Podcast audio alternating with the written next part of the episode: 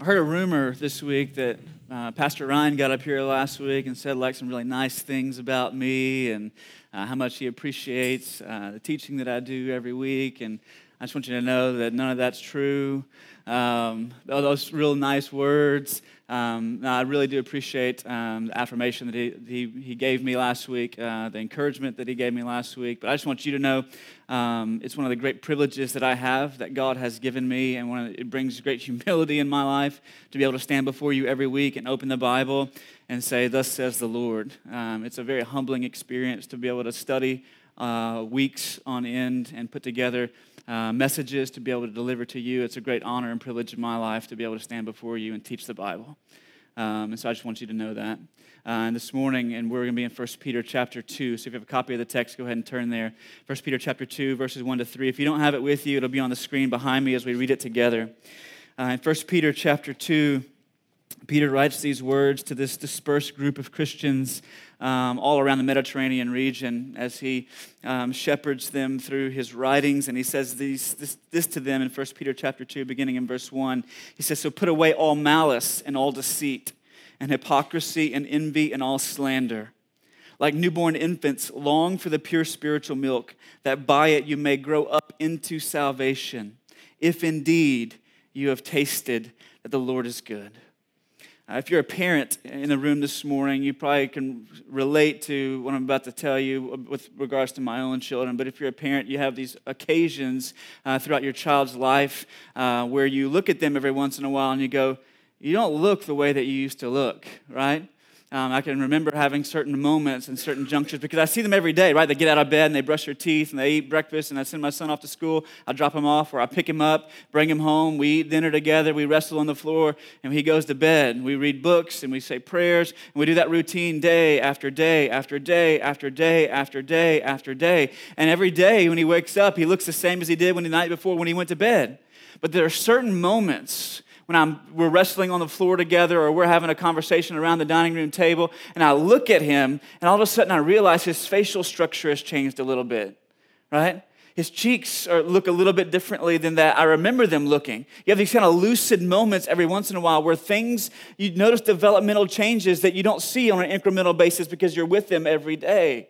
Or whenever we go on vacation, there have been a few times where Karen and I have had opportunity to go away for a week, and we left our kids with our, one of our sets of parents, and you come home and they just don't look the same as they did whenever you left because there's things that are changing incrementally that you don't see every day whenever you look at them, but you have those lucid moments every once in a while where you go, Your clothes, right? Why doesn't that shirt fit you anymore? right? It's a little too short now because you're beginning to grow taller, or they begin to fill out their clothes a little bit differently as they age right? Because there's changes that are taking place as they mature, developmental changes that are taking place as they grow. That's a natural part of the process of maturation. In fact, if that gets stunted or stalled, then there's probably something wrong with them. Right? And so you have these lucid moments every once in a while where you look at them and you go, What happened to my baby? I can remember thinking that about my son as he's now seven. And I can look at him and he go, You don't have those pudgy cheeks anymore. They've kind of trimmed down and your, your facial structure has changed. Your clothes don't fit the same way anymore. What happened? He's growing, he's maturing, he's changing.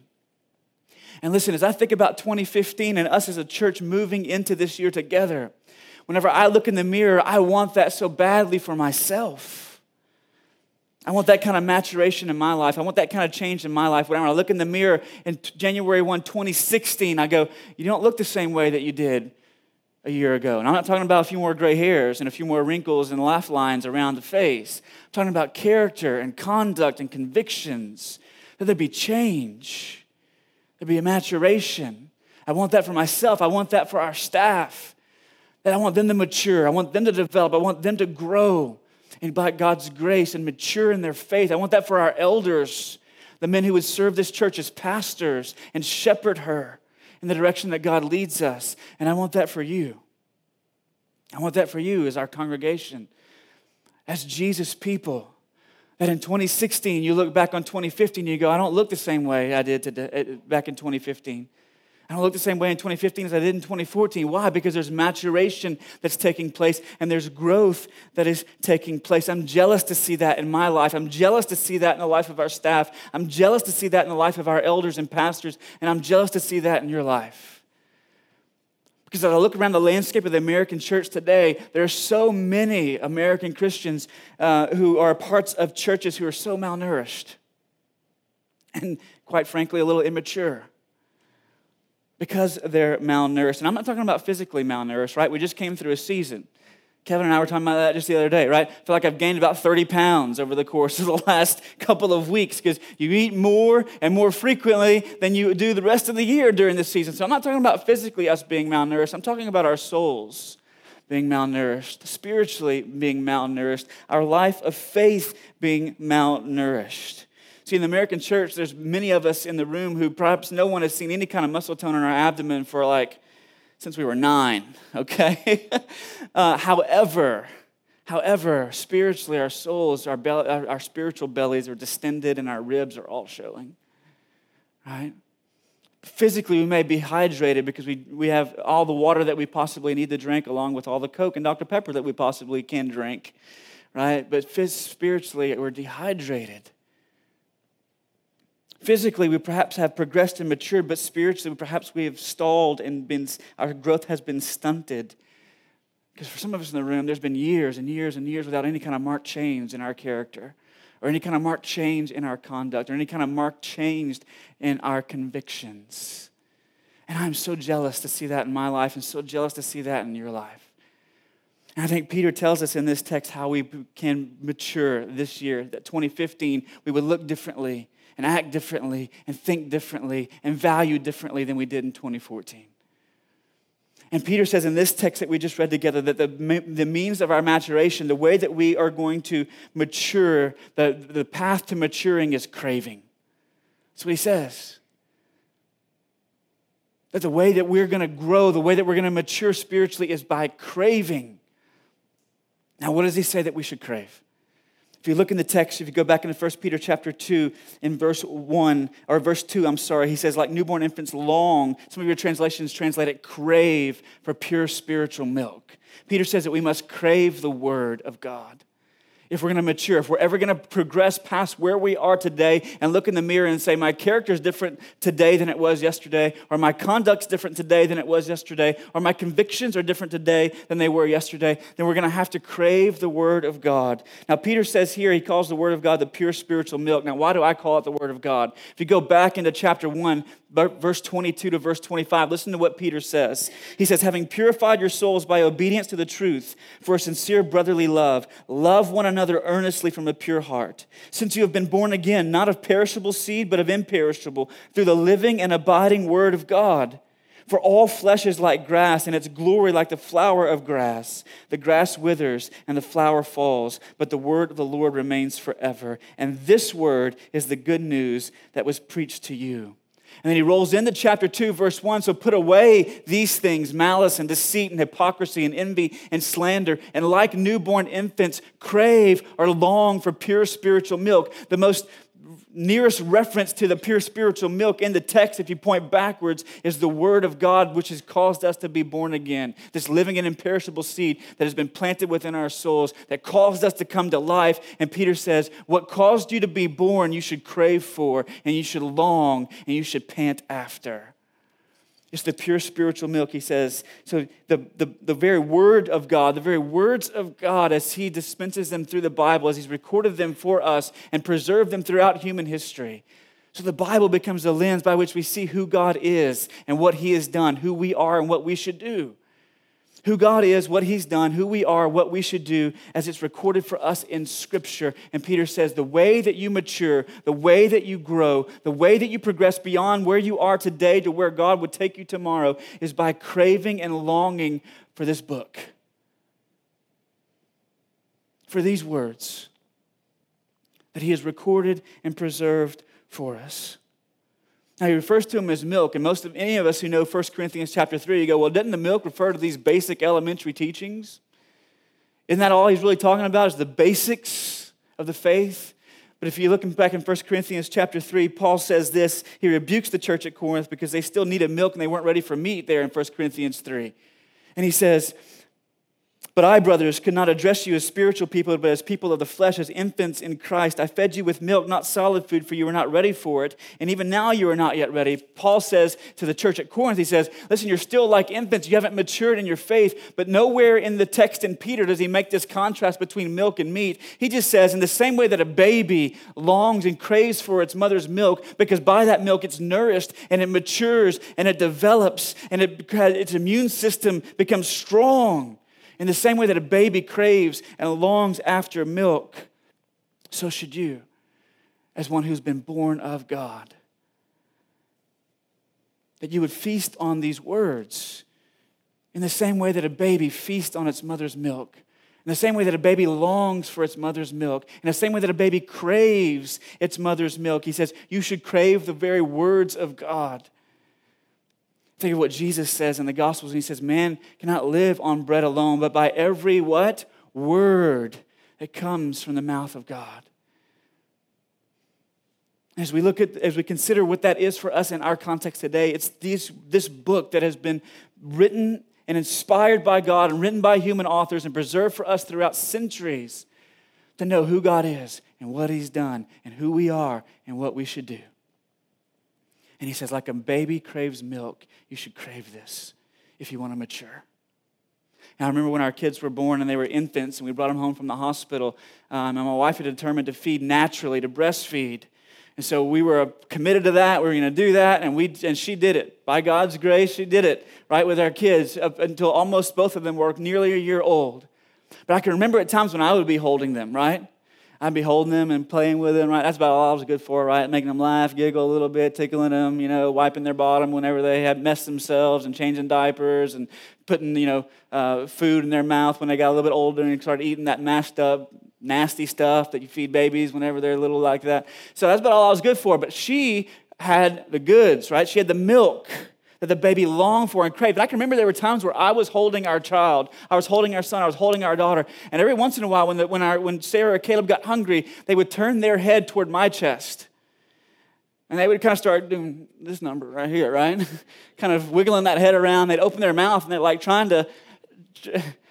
It's, what, it's what's known in, in the breastfeeding world as rooting, right? She was, our, our kids were rooting, right? Kind of like a, like a wild animal, like digging for roots or something like that. They were rooting.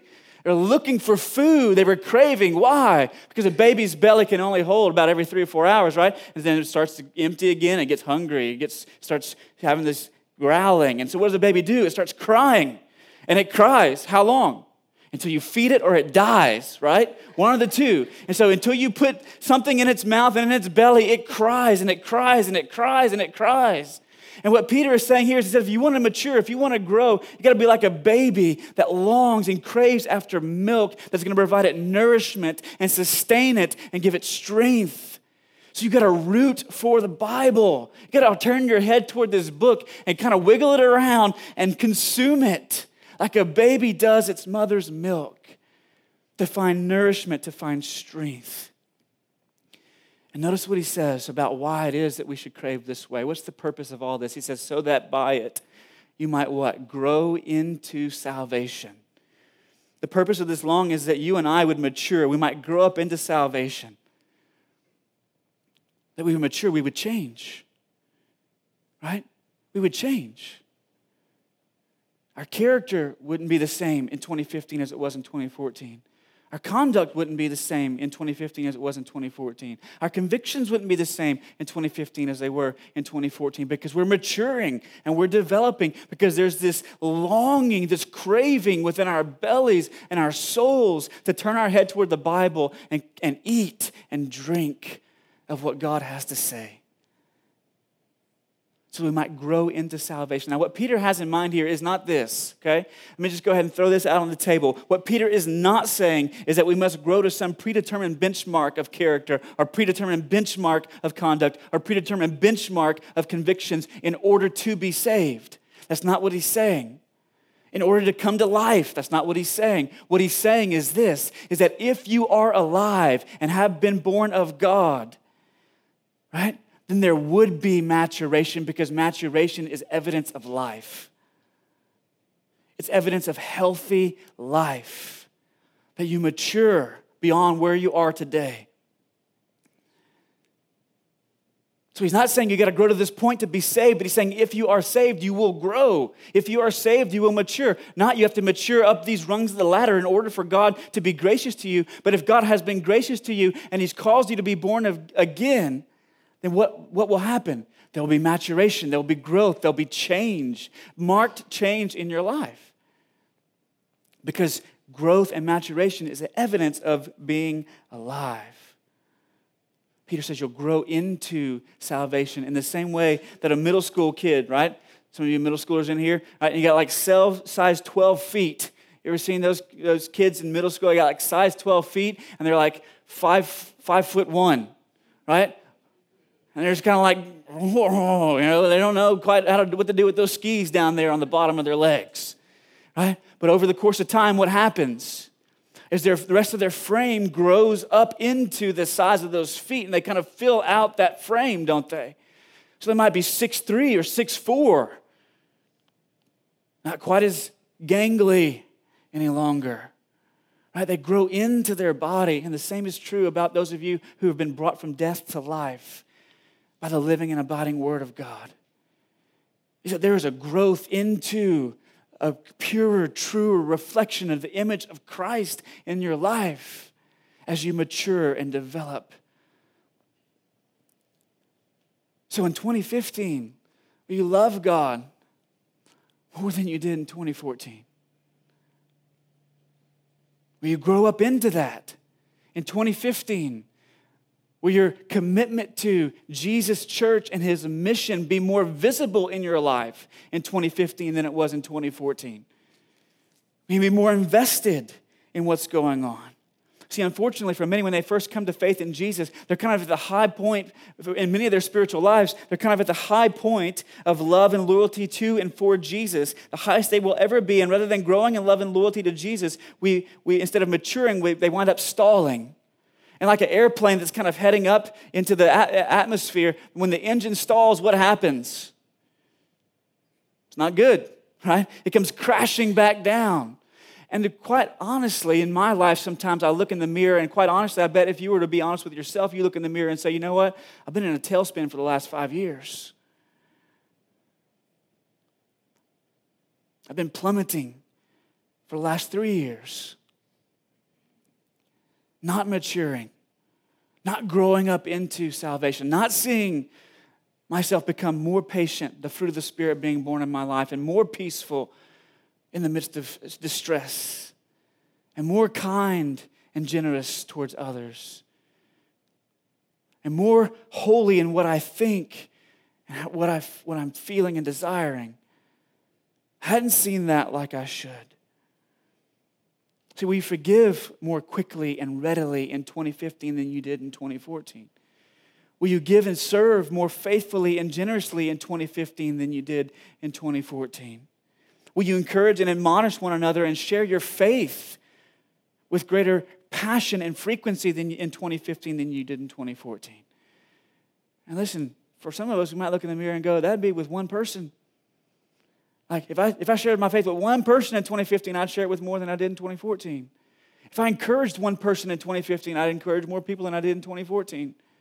If I admonished one person in 2015, I'd be admonishing more people than I did in 2014. Man, I long for that in my life. I long for that in your life.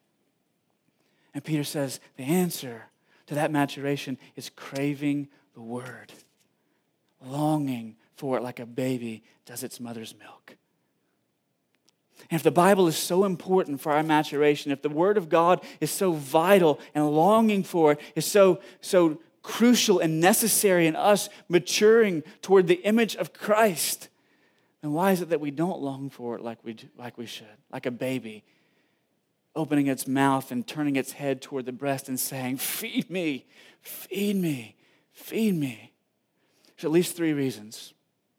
There's at least three reasons why you may not crave and long for the word, like Peter calls us to crave and long for the word. And the first one is this because you may be dead. You may be dead. See, everything that Peter says in these verses is built on the foundation of what he said earlier in the letter. In chapter 1, verse 3, Peter says, Blessed be the God and Father of our Lord Jesus Christ. According to his great mercy, he has caused us to be born again to a living hope through the resurrection of Jesus Christ from the dead. In 123, Peter says, You have been born again, not of perishable seed, but of imperishable through the living and abiding word of God. So everything Peter says in 2, 2, and 3 is conditioned, is built upon what he said previously in the letter. He says, if you've been born again, if you've been, if God has caused you to be born again to a living hope through the resurrection of Jesus Christ, and the agency of that new birth has been the word that God has planted within you, then you should crave and long for it.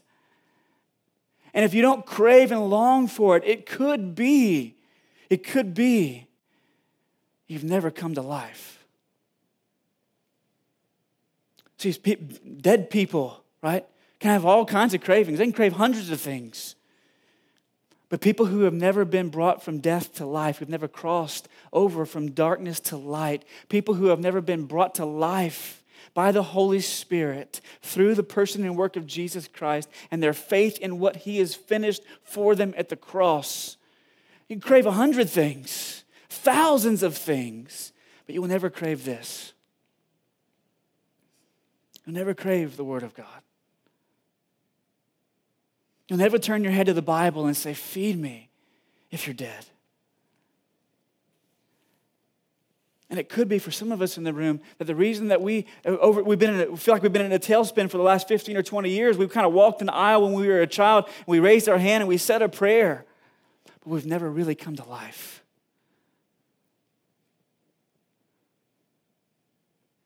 And my hope and my prayer for you if that's you this morning, is that God would be gracious and He would cause you to be born again to a living hope through the resurrection of Jesus Christ from the dead. And that that imperishable seed would be planted in your soul, and it would say, He would say, Live, and you would live. And you would have life. And you would go, I'm thirsty. And you would turn your head to this book and you would drink every word like a baby does its mother's milk. Another reason that you may not crave the word like you should, and like Peter commands us to, is that you might, it might be a disease, kind of like a spiritual cancer. She there's all kinds of diseases that can diminish your appetite. All kinds of spiritual cancers that can diminish your appetite for the word of God. Peter talks about some of those earlier in verse 1. He says, when he says, put away these things, put away malice and deceit and hypocrisy and envy and slander. It may be that what has been bottled up in your heart over the course of time because of your lack of willingness or quickness to forgive is that there are malicious thoughts about someone else. Now, you want revenge. And that cancer has begun to spread throughout your body and has diminished your appetite for God's word. Or it may be that you're, uh, you've, been, you've given yourself over to hypocrisy and you're saying one thing, but you're doing another. Or it may be that you're just envious and you look around at what everyone else has and you have this insatiable desire to acquire and achieve more and more and more, to have more status and security in our society. There's envy that is growing within your soul. Or maybe that you speak against people rather than for people and slandering them. And there's a spiritual cancer that's taken root in your, in, in your soul that you need to repent of today because your appetite has been diminished. And you don't want to put your face in this book. Why? Because it gets painful and it calls you to repent. So it may be that you're dead, it may be that you're diseased, but it may just be that you're dull. Your senses have become dulled. See, our natural appetite, I tell this to my kids all the time. Listen, this is why I don't give you candy and chips at 4:30 p.m right? When your mom is fixing dinner or I'm fixing dinner, which happens pretty rarely, okay, that I do it, but your mom is preparing dinner, unless it's out on the grill, okay, your mom's preparing dinner and we're gonna eat at 5.30 or 6 p.m., so you're not gonna eat a bunch of candy and chips at 4.30. Why? Because you're not gonna be hungry, right? You're gonna fill yourself with all this fluff It's to kind of dull your appetite, and you're not to eat the things that are to be nourishing for you. And unfortunately, for some of us, we fill our heads and hearts with so much constant entertainment and hollow content that serious reflection on substantive truth becomes unpalatable for us. And we grow dull of hearing and reading God's word. Robert Murray M'Cheyne, in a sermon um, preached hundreds of years ago, said, said this. He said, When a soul is first brought to Christ, he delights in the word of God, and he has an appetite for it as a newborn babe. Just as an infant has a constant, steadily recurring appetite for his mother's milk, so has the soul for the word. He has spiritual understanding of the word. It all seems sweet and easy and testifies of Jesus. The soul grasps this meaning, earnestly inquires from ministers and others the meaning of difficult passages. It is felt to be the daily nourishment of the soul, the sword to ward off temptation. He says that's what it's like many times when folks first come to faith. There's this, there's this, they can't get enough. It's an insatiable appetite. And then he says in the next paragraph, what a difference in decay. No relish for the word. It may be read as a duty or as a burdensome task it is not delighted in. Other books are preferred to the Bible. There is no growing in knowledge of the word, no self application, no receiving it with meekness, no frequent recurrence of the mind to the chapter read in the morning, no answering Satan by thus it is written and thus says the Lord. When you face temptation, you don't go back to Scripture. He says, Ah, my friends, how, how is it the gold becomes dim? Gray hairs are here and there upon him, yet he knoweth not. In other words, it's become dull, it's lost its luster. And one of the reasons it loses its luster for us in the age that we live in is because of the constant entertainment that we are bombarded with and the hollow content that we consume so frequently that has not the nourishment or calories that we need. See, do you spend more time searching social media networks or watching online videos or checking sports scores or searching for the right curtains for the living room, the right paint color for the closet than you do putting your face in the Bible saying, Feed me? See, some of us could rattle off the stats for our favorite players, teams, our fantasy roster. Right? We know those by heart or Uh, the split times for our last run, the number of calories and ingredients in our favorite recipes. know exactly what those are. Can recite lines from our favorite movies and lyrics from our favorite songs. We spend countless hours clashing with clans and answering the call to duty. But we can't think ourselves or talk others through the basic storyline of the Bible. And we're not hiding God's word in our heart that we might not sin against him.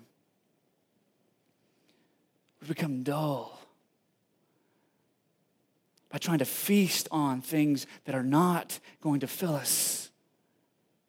We turn our head away from the Bible toward entertainment and shallow content. So we don't mature, we don't progress. Our character, convictions, and conduct look the same in 2014 as they did in 2013. you're dead or diseased or dull. And so, if this desire for the Word of God, this longing and craving for God's Word isn't there in your life, what should you do? Look, let me encourage you don't settle for it and just say, that's just the way that I am. Right? Because some of you go, I'm just, uh, you know, you look at the Bible and you see in Psalm chapter 42, verses 1 and 2, as the psalmist writes, As a deer pants for flowing streams, so pants my soul for you, O God. My soul thirsts for God, for the living God. The psalmist compares himself to a deer that is panting after living streams of water that are flowing from God. And some of us read that and you go, Well, I'm not really a deer like person, I'm more like a camel. Right? I show up once a week and I listen to the Word of God preached and read, and I kind of fill up my humps and I'm good for the rest of the week. I kind of go out there and I just kind of draw off of those humps over, over the course of the seven days, and I come back in and I get refilled. And then you may miss two or three weeks and you go, like, man, I'm really running low. I got to get back to church or listen to an online sermon or read a book somewhere. Right? You're not feeding on it, feasting on it, drinking it in every day. You go, well, I'm just a camel type person. There's deer type people out there, I know, but I'm just a camel type person. And you kind of create a chart and say, well, here's the camel type people. This is kind of what they do. And there's deer type people, and this is what they do. And when we do that, we wind up settling, saying, I'll never be that way. I'll never long for the Word of God. I'll never crave God's Word. Like the psalmist says, a deer that pants after streams of water and laps it up wherever it can find it. Don't settle. Don't settle. Rather than settling, here's what I want to encourage you to do. I want you to pray today, even in the next few moments. Pray and ask that God would make his word to you like honey. It would be Psalm 119, 103. He'd make that true in your life. It says, How sweet are your words to my taste, sweeter than honey to my mouth. So that God's word would be like honey and it would be like milk. It would be nourishing and help you develop, and it would taste sweet to you and not bitter.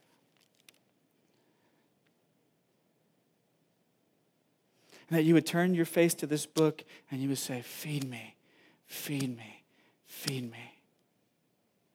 That you would read the Bible and not just settle for devotional material about the Bible, but you would read the Bible. You would crave God's Word. Listen, some of you, uh, maybe all you've ever read really is devotional material. Once you came to faith in Jesus, somebody gave you this little book, say, hey, here's 365 daily readings. Go read this. And it was helpful for you at first, perhaps. But here's an issue with devotional material, okay? For, devotional material is kind of like processed food. The Bible is kind of like whole food, right? One of those will not provide you the nourishment, life sustaining nourishment that you need. One of them will. One of them will. And so, as opposed to filling up on processed devotionals that won't provide you the nutrients that you need to be healthy, and here's why it'll fail you it'll fail you in several ways. First of all, processed devotionals will not help you discern truth from error. They won't. You'll come across a truth that you hear some, some guy on television, on the internet, or something you read in a book somewhere. And you're not going to be able to discern truth from error if all your diet consists of is processed devotional material. But if you open the Bible and you read the Bible, you go, that didn't sound quite right. It helps you discern. Also, process devotionals don't typically equip you to live on mission, and they don't awaken your heart and soul to love God like you should. Because typically, process devotionals are all pointed at here's one practical thing you can go out and do today. Go out and do this today. Go out and do this tomorrow. Go out and do this next day on Wednesday and Thursday and Friday. They don't necessarily uncover the beauties and glories of God. You don't fall in love with God. You go, I got to go do this. I got to go do this. I got to go do this. Is when you put your face in this book, and it says, it equips you to live on mission and it awakens your heart and soul to love God. So you need a plan to read the Bible. I want to help you with that a little bit this morning. Uh, we, I, we didn't create this, we borrowed it from somebody else. Uh, but over the course of the next year, we've kind of lined out a reading plan. I want to encourage you to read along with us. It, based not, it doesn't read the whole Bible in a year, but it reads the whole story of the Bible in a year the whole big story of the Bible from creation to fall to redemption to restoration over the course of a 12 year, a 12, 11 month span, starting this week, right? We had some cards on order and they're somewhere in Quinlan, I think. And so once we find those, we'll have them here next week for you, be able to distribute them. But until then, this is up on our website and we will send out the link to that um, to this afternoon. So you can begin reading with us tomorrow. And you, it's five days a week that we're asking you to read along with us, and it's usually no more than a chapter or two a day.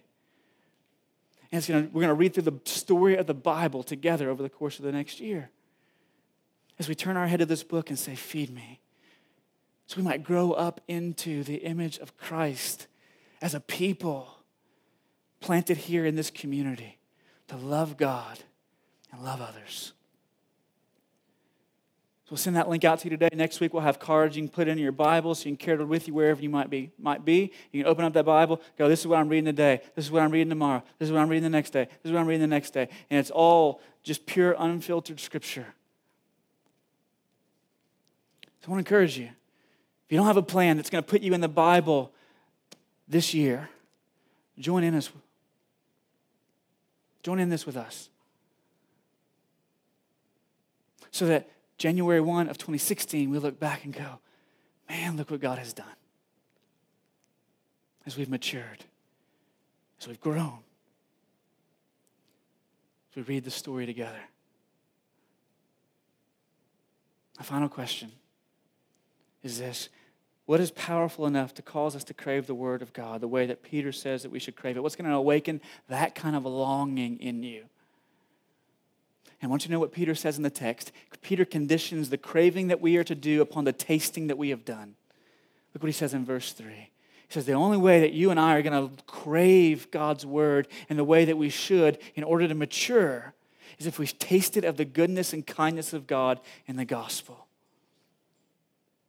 if we tasted of the goodness and kindness of God in the gospel. In verse 3, Peter says that our craving is dependent upon our tasting. In verse 2, Peter says, You crave for the word. Verse 3 says, Peter conditions that craving on the tasting with this clause. He says, If, if, crave God's word, if what? You've tasted that he is good. Some of your translations might say, You've tasted that he is kind. You've tasted that He's good and kind, where do you taste of God being good and kind? You taste of Him being good and kind in the gospel. That's what Peter says at the end of chapter 1 and verse 25. It says, The word is what? The good news. It's the good news. The good news of who God is and what He has done, who you are, and what we should do. The gospel is the good news. And only if you taste of God in the gospel and that good news unfolds the beauty of God before your eyes, will you turn your head to the Bible and say, Feed me, give me more. I need it, I want it. Taste of His goodness and kindness in the gospel because when you taste of something good, what happens? It awakens an appetite in you for, some, for more, doesn't it? Yeah uh, is the difference between eating a, a, a cut of boiled liver in a Russian school cafeteria versus eating a tender filet at Three Forks, right? One of them you taste and you go, man, I can barely get it past my mouth. I can barely get it past my nose to get into my mouth. And the other, you taste it and you say, I want more. I want more. It awakens an appetite, doesn't it? And if you taste of God as good and kind in the gospel, then it awakens a longing and a craving and a desire for more of who He is and more of what He has to say. That you might mature, that you might develop, that you might grow. See, if you just think the Bible is all about what I've got to do, it's just tips and tricks for me to get through life, things that I've got to implement and apply, then you're going to go out from here and you're going to say, Man, I'm not really that hungry. If you look at the Bible and you say, this is the story, the story of everything that God has done in human history to redeem and save a lost and fallen humanity from beginning to end, cover to cover.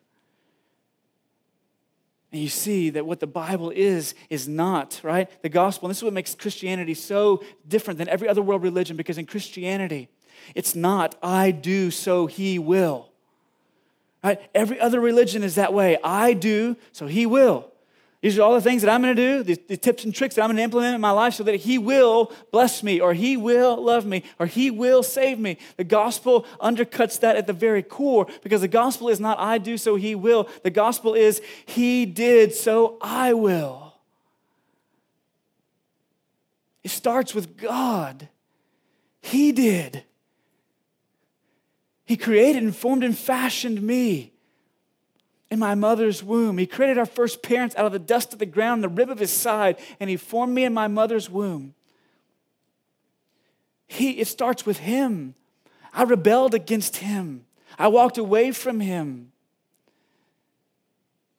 But by his gracious love, he pursued me. And he calls me to be born again to a living hope through Jesus' resurrection from the grave. And he planted within me this imperishable seed. His glory endures forever, not like the flower of the grass. He did that, so I will. I will read this book. I will drink of this book. I will eat of this book because it's so sweet to me. It's like honey, and my soul longs and pants for it like a deer because He's good and kind. If you don't see God as good and kind, then your whole life will be, I, will, I, I do, so He will. But if you see if God is good and kind, you will say, He did, so I will. Man, I want to see us mature. I want to see our facial structure change. I want to see our voice deepen. I want to see muscles that we've never used before just get strong. But in order to do that, got to crave. I'll close with this. Robert Murray M'Cheyne, in that same uh, sermon several hundred years ago, said the words of the Bible are the breathings of God's heart. He fills the heart with these to make us like God. When you go much with a companion and hear his words, you are gradually changed by them into his likeness. So when you go with Christ and hear his words, you are sanctified. Oh, there are some of you I could tell to be Christ by their breathing the same sweet breath. Man, that God, that people would say that of us as a church. Those of you that do not read your Bible cannot turn like God. Oh, believers, prize the word. Let's pray together. Father, we come today with hearts filled of gratitude for your love and mercy and kindness. And Father, for those of us who may be dead, I pray that you bring us to life. For those of us who are diseased, I pray that we would repent and find the gospel to be sufficient to cure us of that disease of envy or of slander or of malice or of deceit or of hypocrisy. And for those of us who have grown so dull because we've consumed so much hollow content, I pray I pray that you'd awaken a longing within us, that your word would taste like honey, that we would long for it like a deer pants for streams of living water flowing from you. And Father, in these moments, in these moments as we sing together in response to what you have said, may we not only sing words, but may we pray prayers. That you would make your word to be sweet to us. That we might long for it and crave it. So that we would mature. And a year from now, that we would be looking back, blessing you and thanking you for the evidence of life our lives and the life of our congregation because we spent a year spent a year craving feeding on your word. We pray this in Jesus' name.